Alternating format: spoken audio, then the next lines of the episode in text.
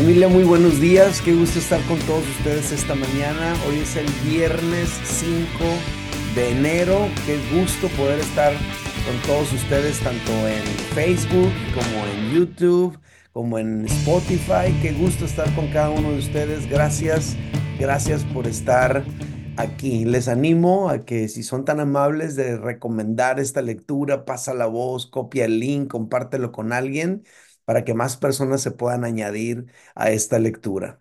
Hoy toca leer el Proverbio capítulo 5, así que vamos a orar, nos vamos a poner en las manos de Dios y vamos a eh, exponernos a lo que Dios nos quiera decir el día de hoy. Bienvenidos a todos los que ya llegaron y bienvenidos también los que lo van a ver en diferido. Vamos a orar. Padre, gracias por esta mañana. Gracias por la oportunidad de tener un día más de vida, de despertar y de poder ir a tu palabra, Señor, como primer acto de la mañana. Poder abrir la palabra de Dios, exponernos a ella y recibir ese alimento, Señor, es una bendición, es un regalo. Habla nuestro corazón, por favor. En el nombre de Jesús te lo pedimos y todos decimos amén. Muy bien, pues vamos a leer Proverbios capítulo 5, familia. Dice así, Hijo mío, está atento a mi sabiduría y a mi inteligencia, inclina tu oído, para que guardes consejo y tus labios conserven la ciencia. Porque los labios de la mujer extraña destilan miel y su paladar es más blando que el aceite. Mas su fin es amargo como el ajenjo, agudo como espada de dos filos. Sus pies descienden a la muerte, sus pasos conducen al Seol, sus caminos son inestables. No los conocerás si no considerares el camino de la vida. Ahora pues, hijos, oídme y no os apartéis de las razones de mi boca. Aleja de ella tu camino y no te acerques a la puerta de su casa, para que no des a los extraños tu honor y tus años al cruel. No sea que extraños se sacien de tu fuerza y tus trabajos estén en casa del extraño. Y gimas al final, cuando se consuma tu carne y tu cuerpo y digas, cómo aborrecí el consejo y mi corazón menospreció la reprensión.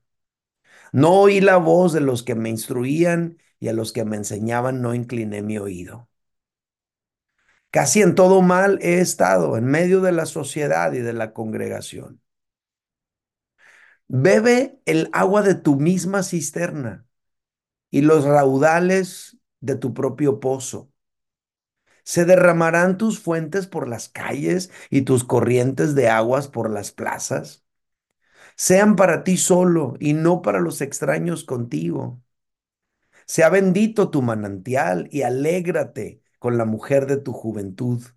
Como sierva amada y graciosa Gacela, sus caricias te satisfagan en todo tiempo y en su amor recréate siempre. ¿Y por qué, hijo mío, andarás ciego con la mujer ajena y abrazarás el seno de la extraña?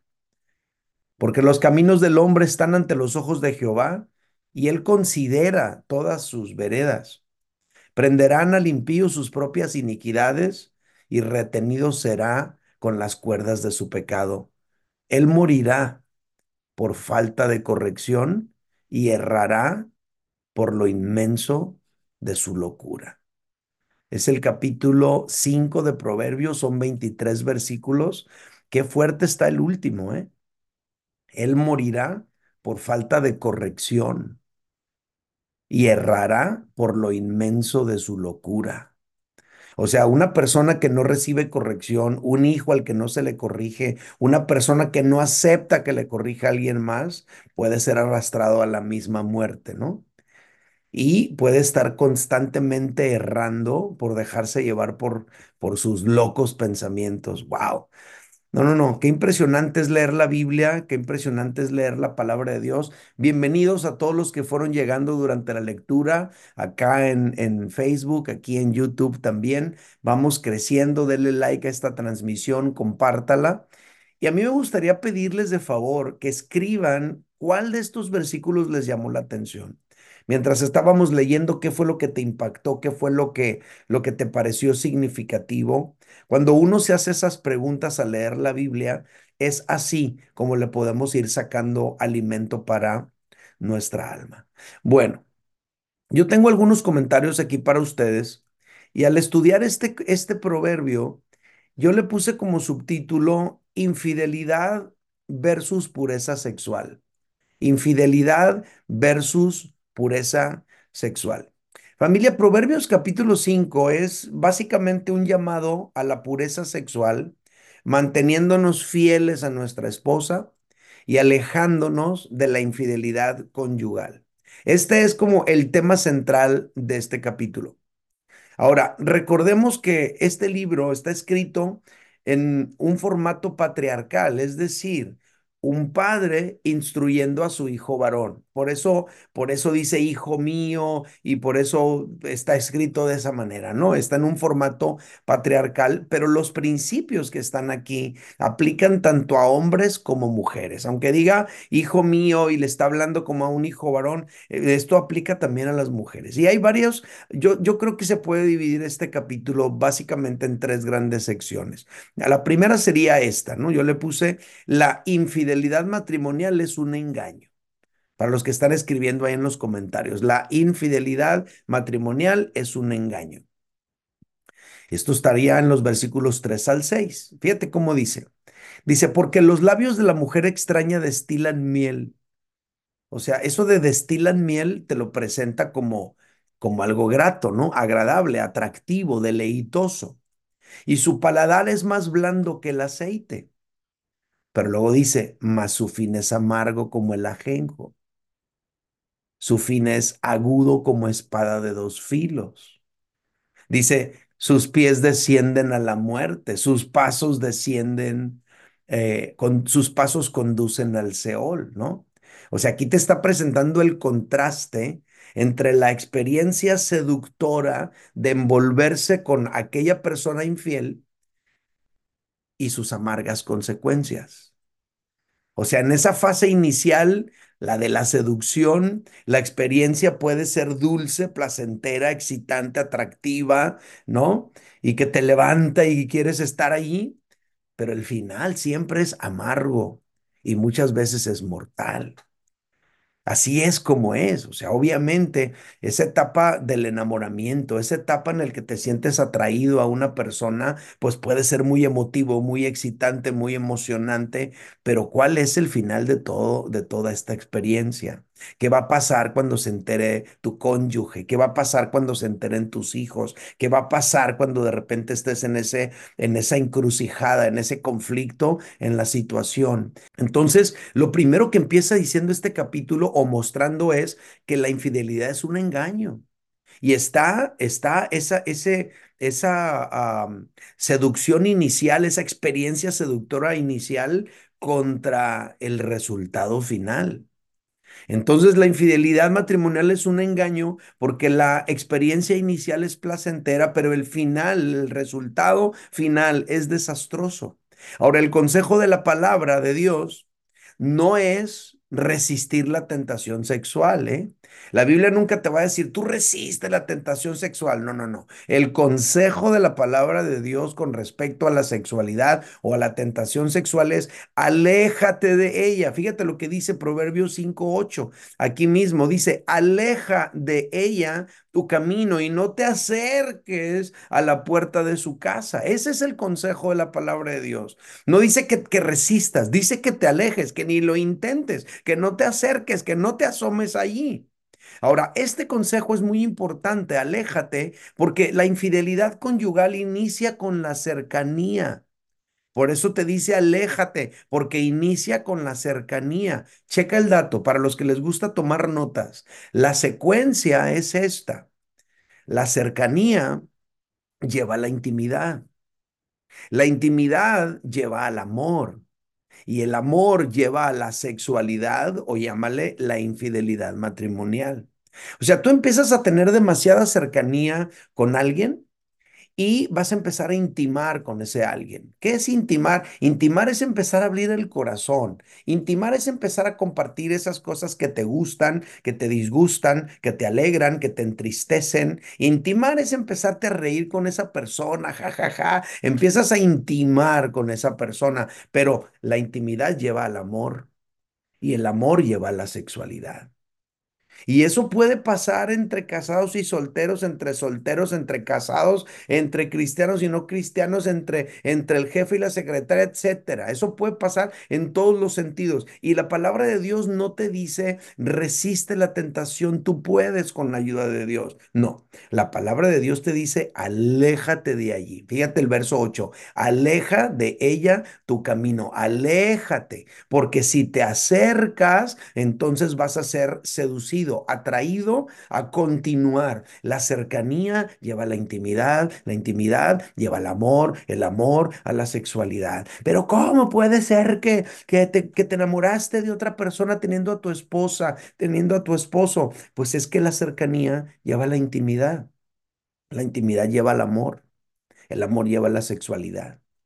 Tú puedes estar casado y estar teniendo mucha cercanía con alguien en el trabajo, teniendo mucha cercanía con alguien en algún otro ámbito, ¿no? Y la cercanía lleva a la intimidad y la intimidad lleva al amor y el amor lleva a la sexualidad.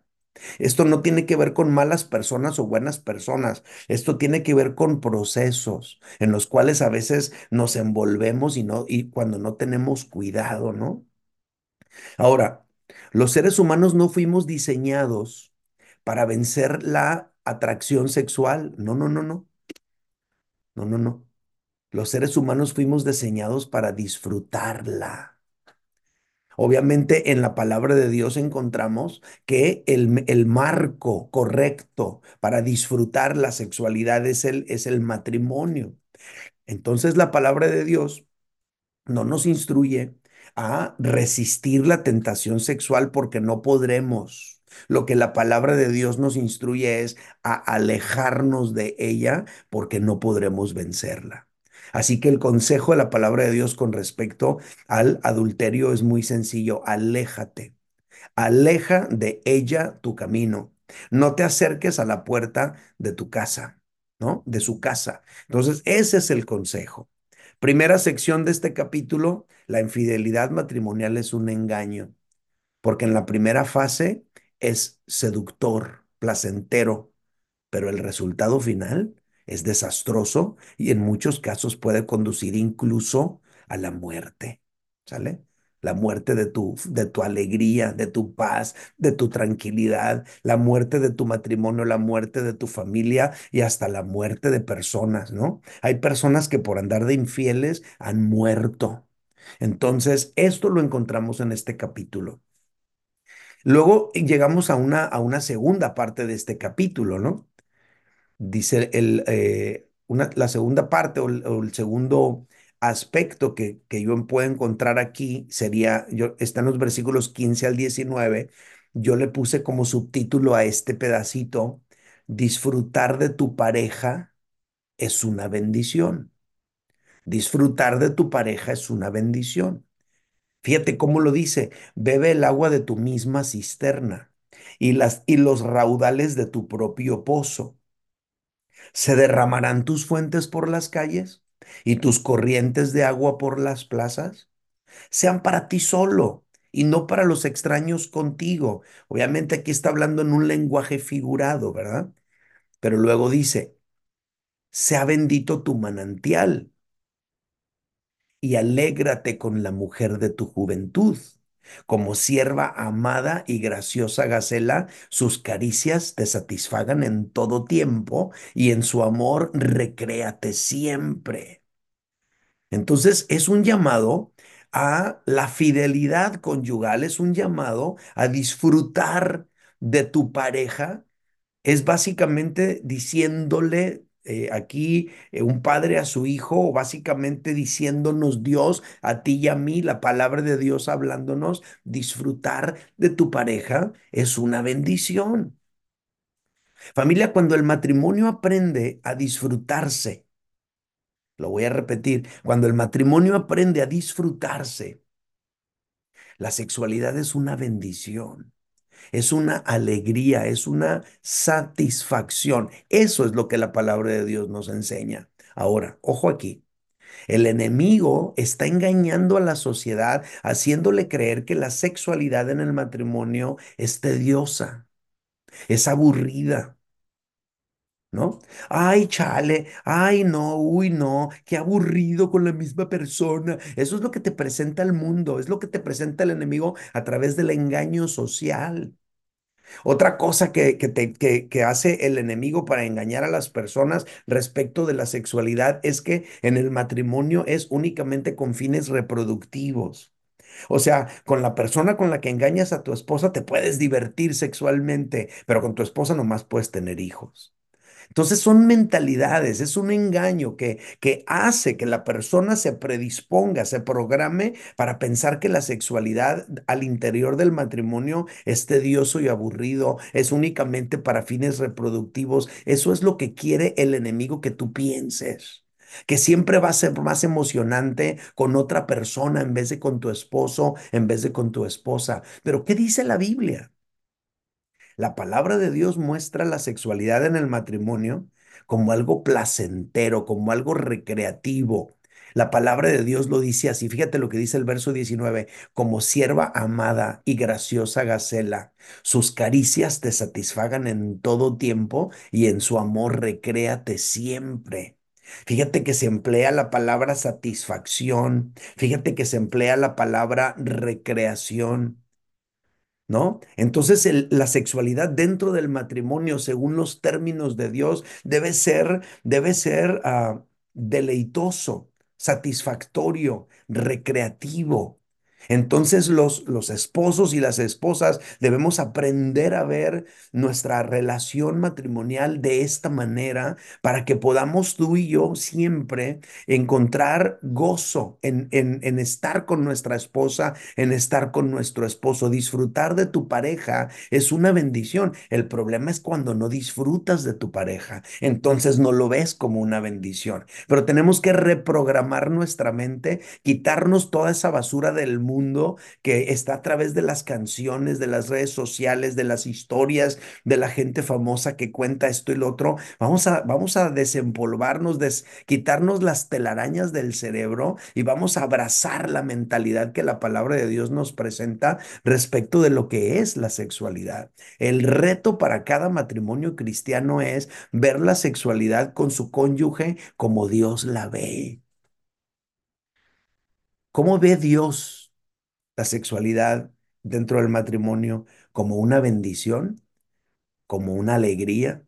¿Como una satisfacción? como una recreación. Dios ve la sexualidad al interior del matrimonio como recreación, satisfacción, alegría, bendición. Así lo ve Dios. Así lo tenemos que ver también tú y yo. Y tenemos que encargarnos tú y yo de que así sea. Tenemos que hacer nuestra parte tú y yo para que así sea, para que así suceda. Esta es la segunda sección que yo encuentro aquí en este capítulo. Obviamente todo el capítulo es un llamado, como les dije, es un llamado a la pureza sexual, manteniéndonos fieles a nuestra esposa o esposo y alejándonos de la infidelidad conyugal, ¿no? Primera sección, la infidelidad matrimonial es un engaño. Segunda sección, disfrutar de tu pareja es una bendición. Y tercera sección que encontramos aquí en este capítulo, bien fácil de identificar, están entre los versículos 20 al 23, es un llamado, ¿no? Y dice, ¿y por qué, hijo mío? Andarás ciego con la mujer ajena. Checa el dato, como cuando tú empiezas una relación sentimental ilícita, eso te, te ciega. Eso inhibe tu capacidad de pensar, de razonar, de tomar buenas decisiones. ¿Y por qué, hijo mío, andarás ciego con la mujer ajena? ¿Por qué?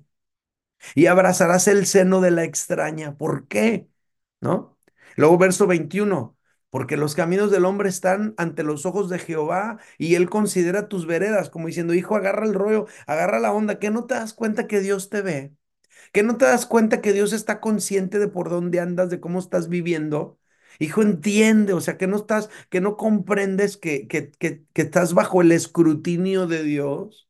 Por eso dice el versículo 21, porque los caminos del hombre están ante los ojos de Jehová y él considera todas sus veredas. Prenderán al impío sus propias iniquidades, o sea, tu propia, tu propia tendencia, tu propia inclinación a pecar te van a esclavizar y retenido será con las cuerdas de su pecado. O sea, retenido será, quiere decir que no se va a poder ir, se va a tener que quedar. Acuérdate, el pecado te llevará más lejos de lo que querías ir. Te detendrá más tiempo del que te querías quedar y te, y te costará más caro de lo que querías pagar. Lo repito, el pecado te llevará más lejos de lo que querías ir, te detendrá más tiempo del que te querías quedar y te costará más caro de lo que querías pagar. Así lo dice aquí, prenderán al impío sus propias iniquidades. Prenderán, está hablando de quedarás atado por tus propios impulsos, tus propias iniquidades y retenido Retenido quiere decir que no tienes libertad para irte, estás retenido en un lugar. Será con las cuerdas de su pecado. El pecado te ata, te detiene. Versículo 23, Él morirá por falta de corrección y errará por lo inmenso de su locura. Es el final de este capítulo. Esta última sección yo le puse las consecuencias de la infidelidad. Son terribles. Las consecuencias de la infidelidad son terribles. Es la tercera sección. Ahora, estos últimos versículos que leí nos dejan ver que el que se enreda en un asunto de infidelidad pierde el sentido. Por eso le dice, dice, dice, y errará por lo inmenso de su locura. O sea, el que se enreda en un asunto de infidelidad pierde el sentido. Es como un loco, perdido, desorientado. Es como un ciego que no ve ni a dónde va, ni dónde va a parar, ni todo lo que está generando. Eh, se ha, se ha enseguecido en su capacidad de poder apreciar todo el daño que está generando. El que se enreda en infidelidad sexual no considera el escrutinio de Dios ante el cual tiene un pacto con su esposa. Cuando tú le dijiste un día, a tu esposa o a tu esposo o a la persona con la que vives, donde se lo hayas dicho allá en el parque, en la iglesia, en la escuela, donde fuera, no, yo te voy a amar para toda la vida, tú estabas haciendo un pacto que involucró a Dios. Así es. El que se enreda en infidelidad conyugal queda atado, es lo que dice aquí, prenderán al impío sus propias iniquidades y retenido, ¿verdad? Será con las cuerdas de su pecado. El que se enreda en infidelidad sexual queda atado y esclavo de una atadura espiritual que no puede romper. Por eso Jesucristo dijo así, de cierto, de cierto os digo, que todo el que hace pecado, esclavo es del pecado. Familia, ese es el riesgo de jugar con el pecado. ¿Sabes cuál? Que podemos quedar atados a él. Y aquí podemos ver cómo el resultado final de la infidelidad matrimonial es mortal.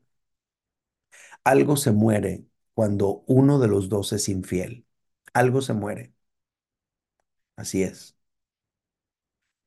Se muere la confianza, se muere la paz, se muere el matrimonio, se muere la familia, y también pueden morir personas, físicamente hablando. Conclusión. El enemigo presenta la infidelidad como una experiencia excitante, pero la sociedad misma ha demostrado que es dolorosa, destructiva y mortal, según lo registra la escritura y según lo vemos a diario. Qué interesante, fíjate lo que dice versículos 11 al 14, te los leo, de Proverbios.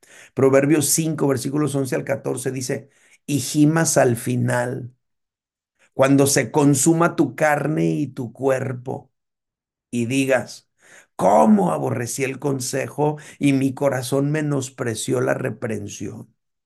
No oí la voz de los que me instruían y a los que me enseñaban no incliné mi oído casi en todo mal he estado, y luego dice, en medio de la sociedad y de la congregación. O sea, es lo que te presenta la Biblia como la consecuencia de dejarte arrastrar por el pecado de la infidelidad eh, conyugal. Al final es muerte. La sociedad lo demuestra. Familia, vivimos en una sociedad hipersexualizada el reggaetón y, la, toda esta música eh, que hoy está de moda tiende a la hipersexualización. De repente vemos allá niñas chiquitas de cuatro años, cinco años bailando de una manera desagradable, como no tienen nada que ver con el momento de su vida, de su edad. Estamos en una sociedad que está arrastrando a las personas a este pecado más y más y no nos damos cuenta hacia dónde vamos. No te diviertas, que no te dé risa a ti ver a una niña chiquita eh, vestida de una manera inapropiada. No, no, no, no. Y alguien podría pensar, ay, qué loco está ese pastor, es un conservador, es un ultra conservador. ¿Sabes qué?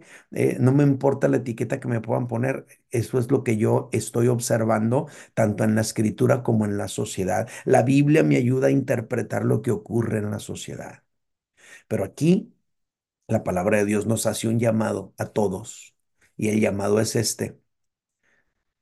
Nos hace un llamado a la pureza sexual, manteniéndonos fieles a nuestra esposa y alejándonos de la infidelidad conyugal. Este es el llamado de Proverbios capítulo 5.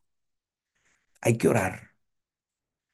Hay que orar que el Señor no nos deje caer en la tentación pero que nos libre del mal, así como aprendemos en el, en el Padre nuestro, ¿no? No nos dejes caer en tentación, más líbranos del mal. Vamos a orar sobre eso. Ayúdame, usted ahí en su lugar, ahí donde está yo aquí. Señor, no nos dejes caer en tentación, más líbranos del mal. Señor, líbranos, líbranos de caer en infidelidad conyugal. Señor, permíteme aprender y a disfrutar del gozo de tener una esposa y de poder recrearnos en la pureza de nuestra vida sexual, como tu palabra lo presenta.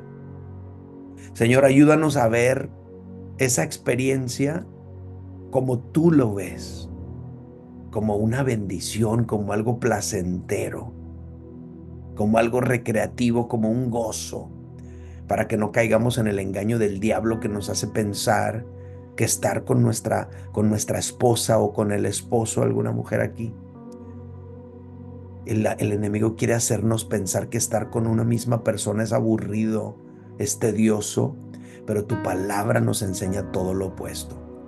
Queremos creer a tu palabra y no al engaño del diablo. Gracias por esta lectura, Señor, y aprovecho para orar por mis hermanos aquí reunidos. Los bendigo en el nombre de Jesús y te pido que tu palabra el día de hoy pueda cumplir en cada uno el propósito para el cual es enviada.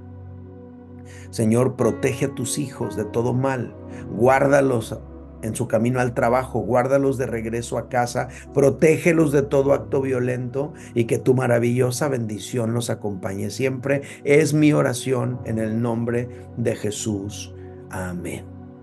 Recomienden esta lectura, que podamos ser más leyendo la Biblia cada día. Y pues nada familia, nos vemos mañana. Un placer de estar con todos ustedes. Gracias por estar aquí. Bye bye.